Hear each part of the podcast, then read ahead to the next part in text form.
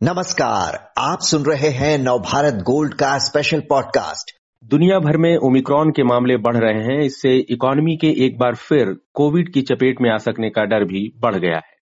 Corona का ये नया रूप बाज़ार पर कितना बड़ा असर डाल सकता है, इस बारे में बात करने के लिए हमारे साथ हैं नितिन केडिया जी, जो केडिया फिनकॉर्प के फाउंडर हैं। नितिन जी, स्वागत है आपका। पिछला हफ़्ता जो है बाज़ार का हमारा ओमिक्रॉन के दबाव में ही रहा। और इस बीच ब्रिटेन और नीदरलैंड्स जैसे देशों में इसके मामले बढ़ रहे हैं। विदेशी निवेशकों के मूड पर इस बात का कितना असर पड़ता देख रहे हैं आप? नमस्कार अखिलेश जी, सभी श्रोताओं को मेरा नमस्कार।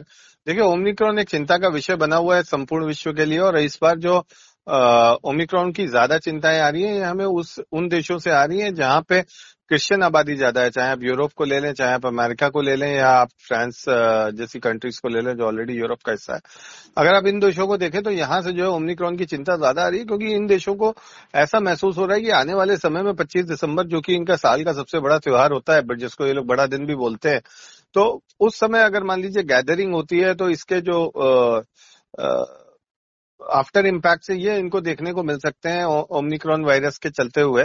और जनवरी जो है बड़ा क्रूशियल महीना हो सकता है। इसीलिए अगर आप देखें तो फ्रांस की तरफ़ से जनवरी को लेके एक वार्निंग भी जारी करी गई है। तो मुझे लगता है कहीं ना कहीं 25 दिसंबर के बाद जो है, अगर ये शांतिपूर्ण तरीके से निकल गया तो हम देख सकते हैं कि कहीं ना कहीं जो है इन केसेस में गिरावट आएगी। और अगर अब जो डेटा अगर देखें तो भारत में जिस तरीके से बड़ा वैक्सीनेशन प्रोग्राम चला है और जिस तरीके से राज्यों ने वैक्सीनेशन के प्रोग्राम को एक सफलता के अंजाम तक पहुँचाया है तो मुझे लगता है कहीं ना कहीं ये वैक्सीनेशन वैक्सीनेटेड देशों को लेकर इतनी समस्या नहीं है जितना उन देशों में है जहाँ पे अभी भी वैक्सीन जो है वो व्यापक रूप से नहीं पहुंचाई जा सकी है।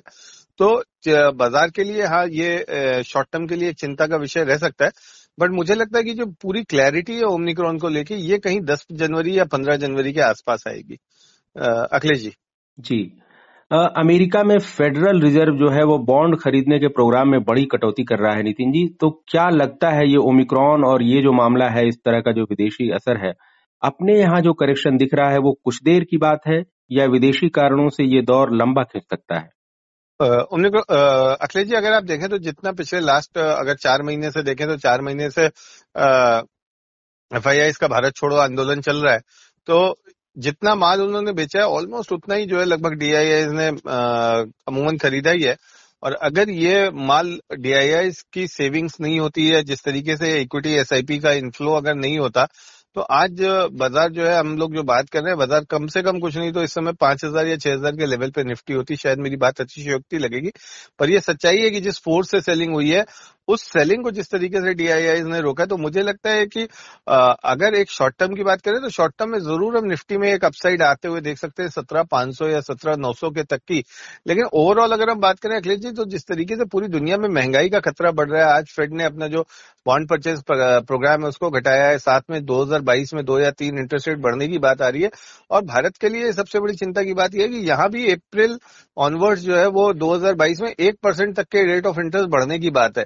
तो अगर ऐसा कुछ होता है तो ज़रूर 2022 का अप्रैल टू अक्टूबर जो क्वार्टर है इस दौरान में हम बाजारों में मंदी आते हुए देख देख सकते हैं। और इसीलिए हम अपने निवेशकों को सलाह दे रहे हैं कि देखिए, अब जो अगर उछाल आता है तो आप प्लस 500 या माइनस 500 दोनों ही कंडीशन पे आप जो है, वो अपनी पोजीशंस को आप शॉर्ट करना शुरू कर दीजिए, आप सेल करना शुरू कर दीजिए। और जो आपका पैसा है, उस पैसे को आप सपोज़ मान लीजिए आपका 20 लाख रुपए या 25 लाख रुपए का माल है आपके पास, आप 25 लाख रुपए में से इस समय आपको इक्विटी एक्सपोजर सिर्फ़ 20 परसेंट रखना चाहिए। 80 परसेंट पैसा जो है वो आपको डेट फंड्स के अंदर डाल देना चाहिए। डेट टर्म डेट फंड्स के अंदर भी शॉर्ट टर्म ड्यूरेशन फंड्स में अगर आप डालेंगे तो इंटरेस्ट रेट बढ़ने की जब भी बात आएगी, तब आप देखेंगे कि आपके जो शॉर्ट टर्म डेट फंड्स है वो आपको अच्छा रिटर्न देंगे। और मार्च ऑनवर्ड्स जो है, आप इसमें से 10 परसेंट या 15 परसेंट का एस कर सकते हैं इक्विटी फंड्स की तरफ़, या आप 10-15 परसेंट का विड्रॉल डाल के उसको डायरेक्ट इक्विटी मार्केट के अंदर भी इन्वेस्ट कर सकते हैं। अखिलेश जी। जी। महँगाई का फैक्टर काफ़ी इंपॉर्टेंट दिख रहा है और चीन की इकोनॉमी में भी जो सुस्ती के लगभग संकेत दिख रहे हैं फ्लैट रहने के, उसका भी एक चिंता एक बाजारों को होनी चाहिए लग रहा है ऐसा। लेकिन महँगाई वाला फैक्टर ऐसा लग रहा है कि उसकी वजह से जो चीन में सुस्ती है, उसकी वजह से ग्लोबल लेवल पे कमोडिटीज में नरमी के संकेत भी दिख रहे हैं।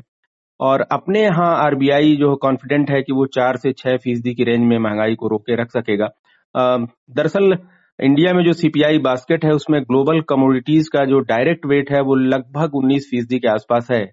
और जो लोकल फ़ूड आइटम्स का वेटेज है, वो 36 फ़ीसदी के आसपास है। यानी मामला जो है लोकल सप्लाई साइड का जो है, वो ज़्यादा है अपने यहाँ। ऐसा लग रहा है महँगाई का। लेकिन अमेरिका में महँगाई को लेकर बड़ी चिंता है और उधर बैंक ऑफ़ इंग्लैंड ने भी इंटरेस्ट रेट बढ़ा दिए हैं। तो आने वाले समय में ये इन्फ्लेशन और ग्रोथ का जो मामला है, ये समीकरण क्या गुल खिलाएगा, अब वो तो आने वाला समय ही बताएगा। नितिन जी, लेकिन निफ्टी की बात करें तो साल 2020 को, साल 2020 को इसने तेरह पर गुड बॉय कहा था विदाई दी थी और यानी करीब पंद्रह फ़ीसदी की बढ़त के साथ विदाई दी थी साल 2020 को। और इस साल का आप तक देखें तो लगभग 21 फ़ीसदी की बढ़त है। तो अब आप यहाँ से साल का समापन किस मोड़ पर होता देख रहे हैं? टेक्निकल इंडिकेटर क्या इशारा कर रहे हैं नितिन जी? देखिए टेक्निकली अगर मैं बात करूँ तो बाज़ार में एक तो सबसे बड़ी बात यह है कि आपको ट्रिगर नहीं आने वाला है। ठीक है एक ही रिस्क है बाज़ार के ऊपर, वो है कि अगर ओमनिक्रॉन के केसेस बढ़ते हैं या फिर एफपीआई सेलिंग जारी रहती है। एफपीआई भी जो है वो अब मेजर यूरोप या मैं यूएस के एफपीआई की बात करूँ तो वो लॉन्ग हॉलीडेज में जाना शुरू कर देंगे। तो मुझे लगता है कि वो जो एफपीआई वाला खतरा है वो मंडे या ट्यूसडे के बाद कम हो जाएगा। और यदि अगर ओमनिक्रॉन के केसेस में कमी आती है तो मुझे लगता है इस साल के एंड मतलब ये साल का जो एंड हम देखेंगे, वो कहीं सत्रह सात सौ या सत्रह नौ सौ के आसपास देखेंगे। अखिलेश जी। जी। इस बार दिवाली पर जो हमने आपसे बातचीत की थी, नितिन जी उसमें आपने कहा था कि अगर बाज़ार में करेक्शन का दौर आता भी है तो अनुमान यही है कि अधिक से अधिक 60 से 90 दिनों तक का होगा। लेकिन तब ओमिक्रॉन के मामले सामने नहीं आए थे। अब करीब डेढ़ महीने बाद क्या राय बन रही है आपकी? अगले साल के शुरुआती महीनों में कैसा रहेगा बाज़ार का मूड? अगले जी, अगर हम बात करें, अगले साल के शुरुआती लेवल जो है, देखिए, उसमें प्री बजट रैली भी एक आ सकती है बजट भी है फेब्रवरी मंथ में।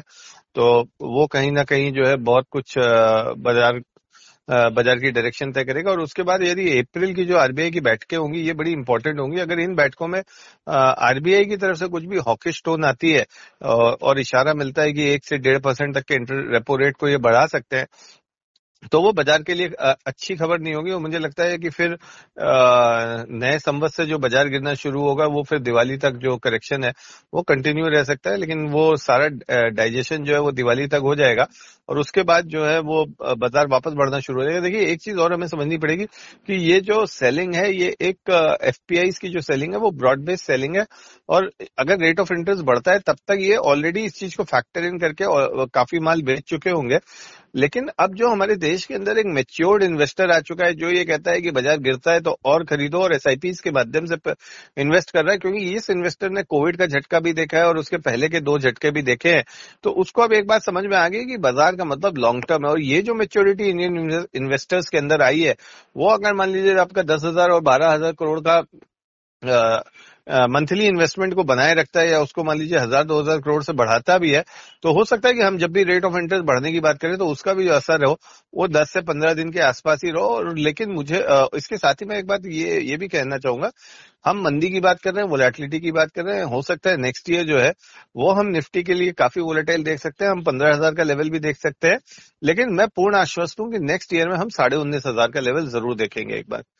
अखिलेश जी। नेक्स्ट ईयर में आप कह रहे हैं साढ़े उन्नीस हज़ार का लेवल ज़रूर देखेंगे। हाँ, मतलब रहेगी। जी। हम पंद्रह हज़ार का भी लेवल देख सकते हैं लेकिन साढ़े उन्नीस हज़ार आई कैन एश्योर की हम ज़रूर टच करेंगे। जी। हाँ ये दिवाली वाली बातचीत से अब तक बीच में ओमिक्रॉन का मसला आ गया है इन्फ्लेशन का मामला थोड़ा ज़्यादा गंभीर हो गया है। तो आप ये कह रहे हैं कि जनवरी के पहले हफ़्ते तक ओमिक्रॉन की जो पिक्चर है वो ज़्यादा साफ़ हो जाएगी जब क्रिसमस की इवेंट जो है वो बीत जाएगा उसके बाद। ये एक आप बात कह रहे हैं तब ज़्यादा पिक्चर क्लियर हो जाएगी। और दूसरी आप बात कह रहे हैं कि प्री बजट रैली की उम्मीद की जा सकती है और फिर आरबीआई उस वक्त क्या फैसला लेगा अपनी अगली मीटिंग में उस पर काफ़ी हद तक डिपेंड करेगा बाज़ार का मूड कुछ जी, और जोड़ना चाहेंगे आप नितिन जी इसमें?